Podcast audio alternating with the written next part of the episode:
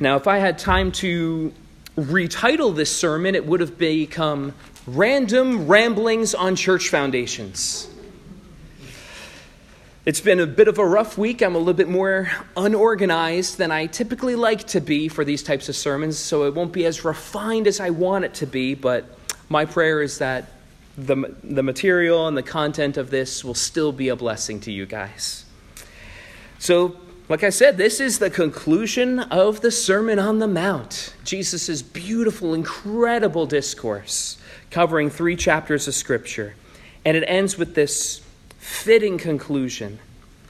And Jesus actually began to land this plane, if you will, back in verse 13 with a series of contrasts to get us to the point of there's a decision for us to make that he makes ultimately clear in this passage. He starts by saying that we need to choose between the narrow gate and the wide way, the healthy and the diseased tree, the true and the false disciple. And now we have these two foundations one as stable as a rock, one as unstable as sand. And notice how there's always two. Jesus never leaves a third option in any of these. It's all in or you're not in for these things. There's no halfway in. It's like asking a woman if she's only a little pregnant. Doesn't work like that. Sister, there's a baby in you or there's not. No such thing as a little pregnant. In the same way, there's all, you, you're not a little Christian. You are or you're not. There's no halfway in. And it, with that in mind, this section that we covered can't be separated from the immediate context that we covered last week, where it says, Not everyone who says, Lord, Lord, will enter the kingdom of heaven, but the one who does the will of my Father as we clarified, as we went through that scripture, as we contrasted it with the book of James and his teachings that, that really undergird that truth. But having an authentic faith means having a faith that will change you. Having a faith that it's not about faith versus works, it's about having a faith that works. As the same way that a strong cup of coffee ought to change you, having the Lord of all creation inside of you ought to have an effect on you. So, in the same way as, as all of that goes, we come to verse 24 that says, in a way that kind of echoes that thought, that everyone who hears these words of mine and does them will be like a wise man who built his house on the rock. Sounds familiar. Because similarly, in terms of faith and works, there's a difference between hearing and hearing and doing. I mean, I, uh, I follow Dave Ramsey as a, in his financial coaching, and it's interesting how many people say they follow him but still own credit cards. There's a disconnect there between his, his financial philosophy. And the same way, many people say they love Jesus, hear his word, even sit under great Bible teachers, but don't do what Jesus says. Why is that? It's because we what we really believe will be reflected in our actions. Will be reflected in our emotions. Will be reflected in the things that really show us what we are. You know, I heard a story of, a, of an African pastor who had gotten together a prayer meeting to call on God to ask for him to send rain on the much needed land. And when the time came and everyone started coming to the, to the prayer meeting, he sent everybody home. And when asked why, he said, Why did you send everybody home? He said, Nobody believes God was going to send rain. Nobody brought an umbrella.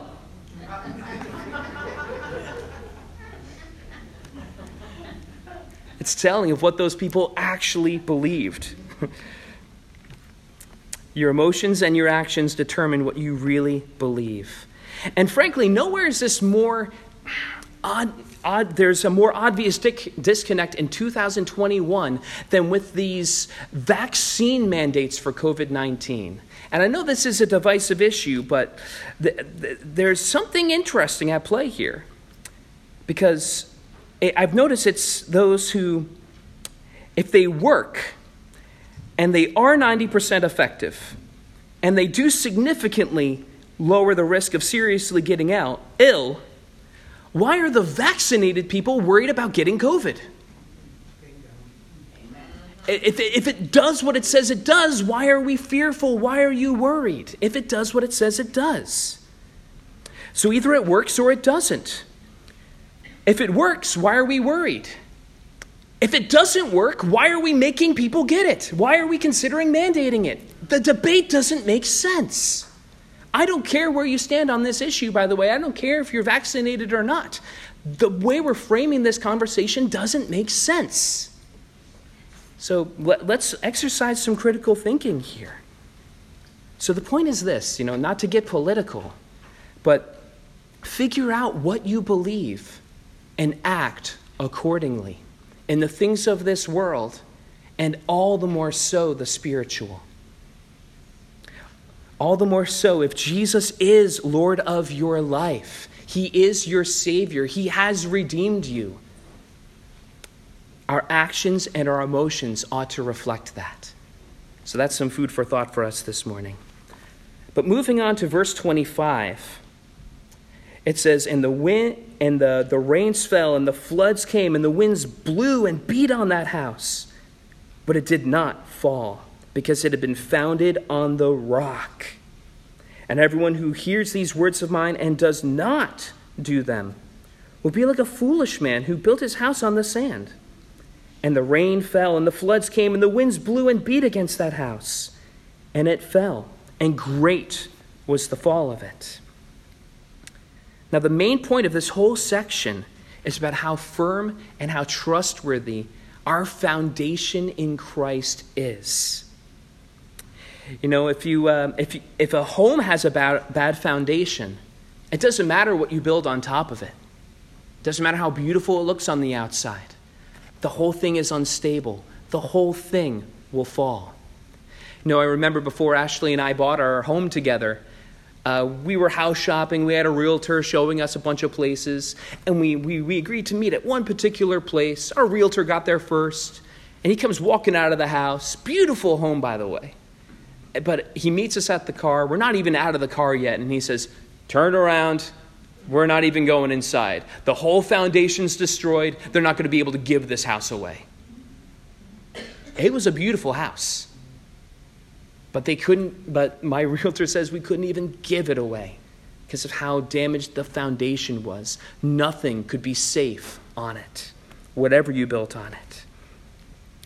In the same way, we're going to have friends, family members, coworkers, people we care about that have amazing looking lives.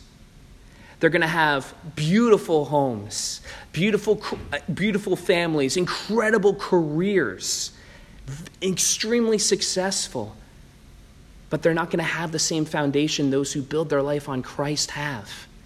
And so much of their life will be unstable, unsettling.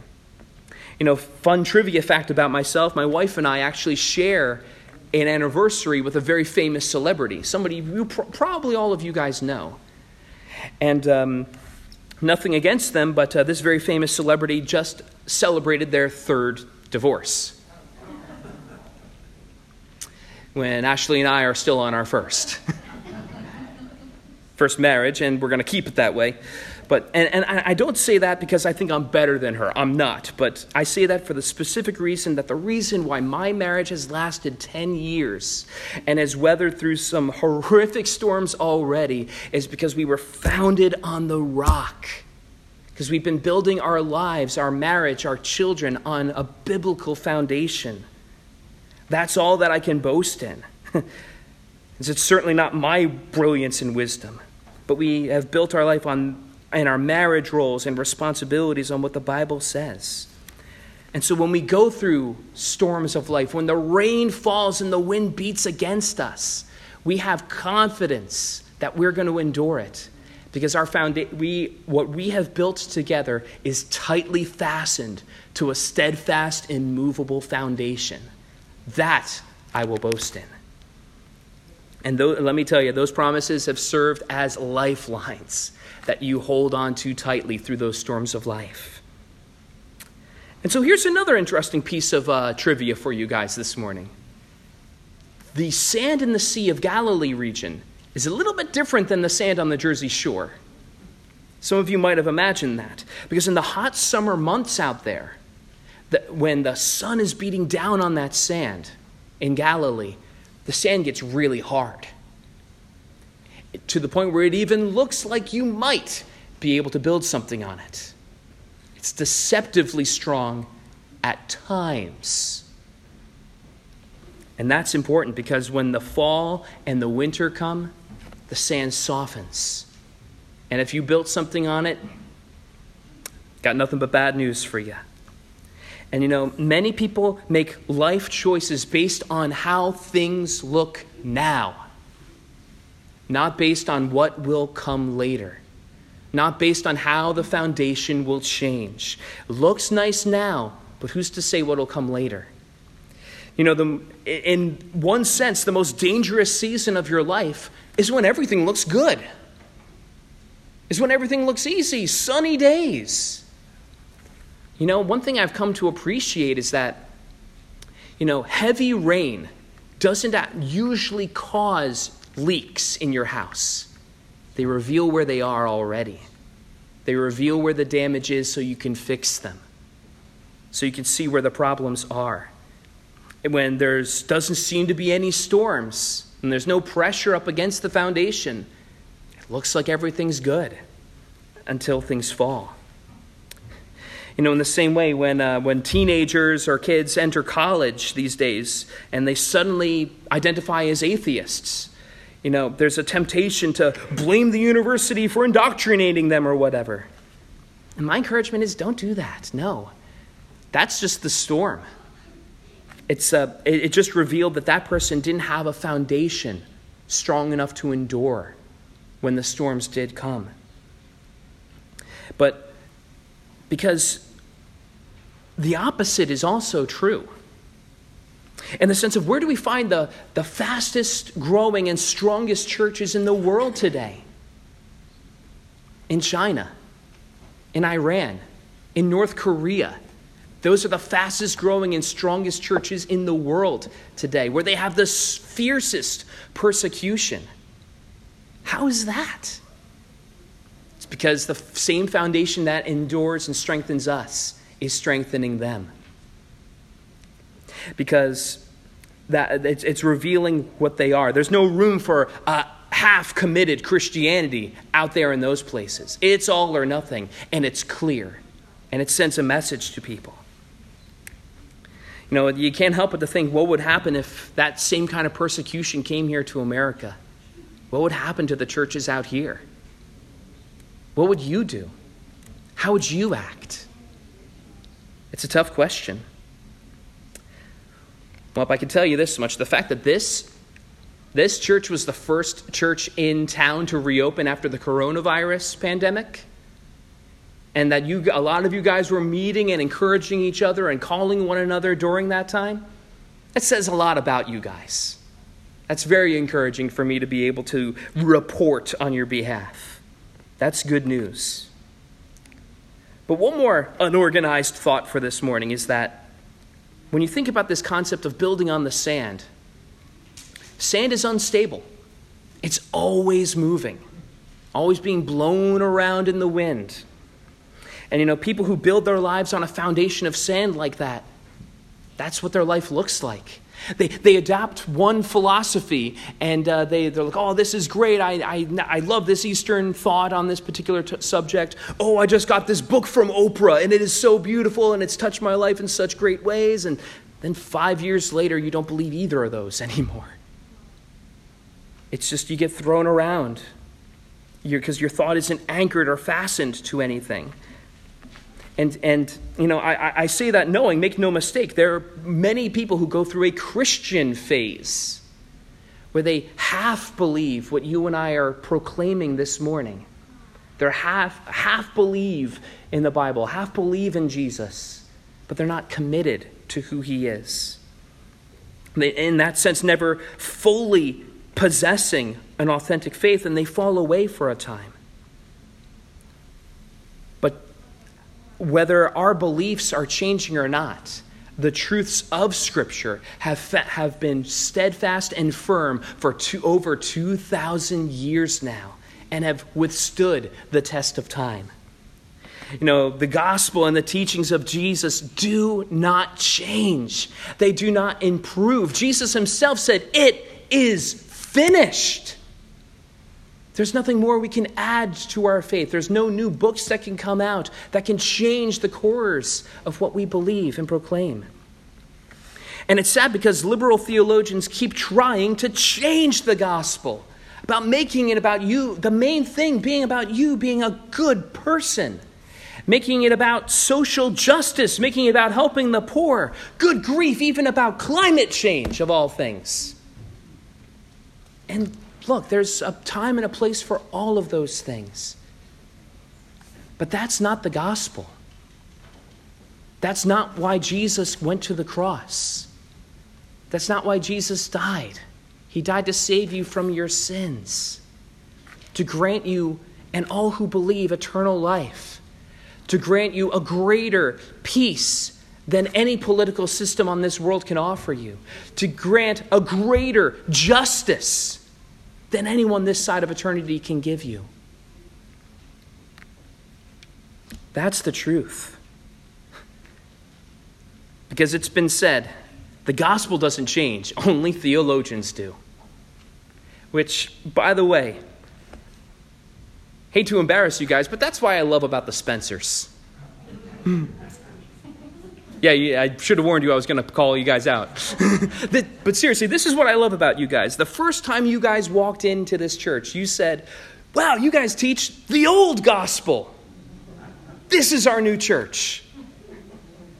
I admire so much about that. And I love what that says about you guys. And my encouragement to all of us here is be like that. You know, wherever God sends you for this season or in future seasons, go where for lack of a better word, the old gospel is taught and proclaimed. Because there is no new gospel. We covered that in the book of Galatians together. There is no other gospel. And so, as we move towards our conclusion this morning, you know, I, I want to say that while the main point of this passage is to build your life entirely on the foundation of, that Jesus has provided, there might be areas in our lives that aren't resting on that same foundation if we're honest. You know, while I was doing research for this message, I, um, I discovered a hilarious yet terrifying story of this family that bought a new home, only to discover that the bathroom, which had been built later, wasn't sitting on the foundation. It was just free floating out there on the sand. So they had part of their house resting on the sand and part of it on the foundation. Now, all of you guys who are homeowners know you can't do that. And that's an expensive problem they just bought into. Because that part is going to drag, it's going to sink, and it's going to tear at the rest of the house. Having just a part of your home not resting on that foundation is doing damage to the rest of the home. And my goodness, does that not preach? Every area of our lives needs to be founded on the rock, founded on the foundation. Otherwise, the rest of us is going to be we're going to experience problems. There's no such thing as an isolated issue of sin or other areas not resting on that rock. So maybe that's you today. Maybe you're a Christian. Maybe you believe the gospel fully. Maybe you've repented of your sins and asked Jesus to be Lord and Savior of your life. But there's an area of your life that you've built on worldly principles. Uh, Jesus is your Savior, but are you building your marriage on biblical principles? Or are you building it on the sand? Like uh, the whole rest of the world is, on their philosophies. What about finances? Do, you, do we treat our income like it all belongs to God, like the New Testament teaches? And now that I'm just a steward that's taking care of what's truly all God's? Or do I look at it as, well, I'm just going to give God a little bit here and the rest of it is mine? What about your business practices, your parenting choices, your kids' education? And how about what we do in front of a computer when we're alone? The Bible says so much about every one of those areas. What are we building our lives on? Is every area fastened to that foundation of Christ Jesus? What a powerful word to end this sermon on, this Sermon on the Mount. And so, how did Jesus, well, how did the people, rather, react to Jesus' teaching? well, I can't say I'm surprised. Verse 28 says, And when Jesus finished these sayings, the crowds were astonished at his teaching. For he was teaching as one who had authority and not as their scribes. You know, it's fascinating to me that Jesus is the only man to ever deliver a sermon with the same authority as the written word.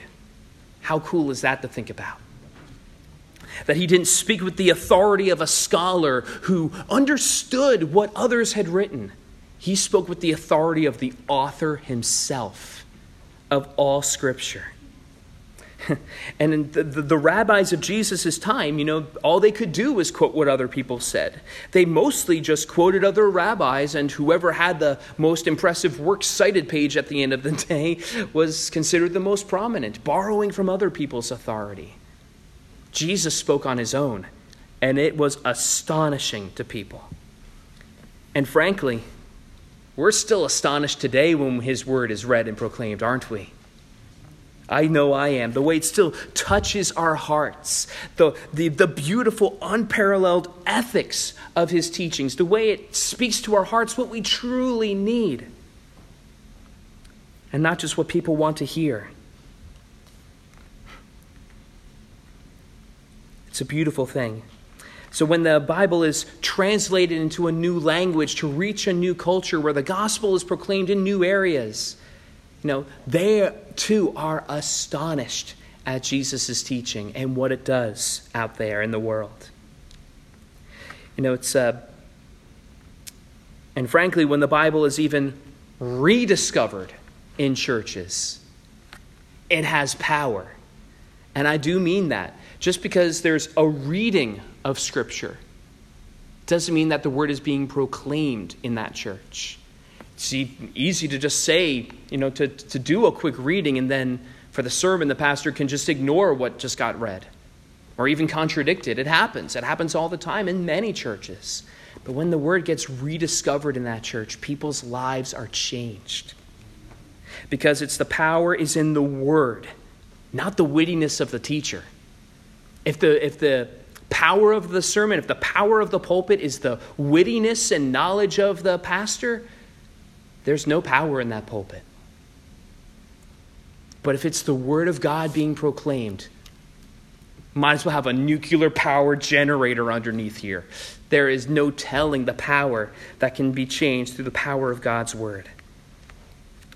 And so, with that in mind, I consider it such a great joy, one of my greatest pleasures this season to have that privilege to deliver you guys the nuclear power plant that is the Word of God every week here. It's truly a great joy of mine, and I'm just so excited to see what God is going to do as we continue to go through these scriptures together. Thanks be to God. Amen.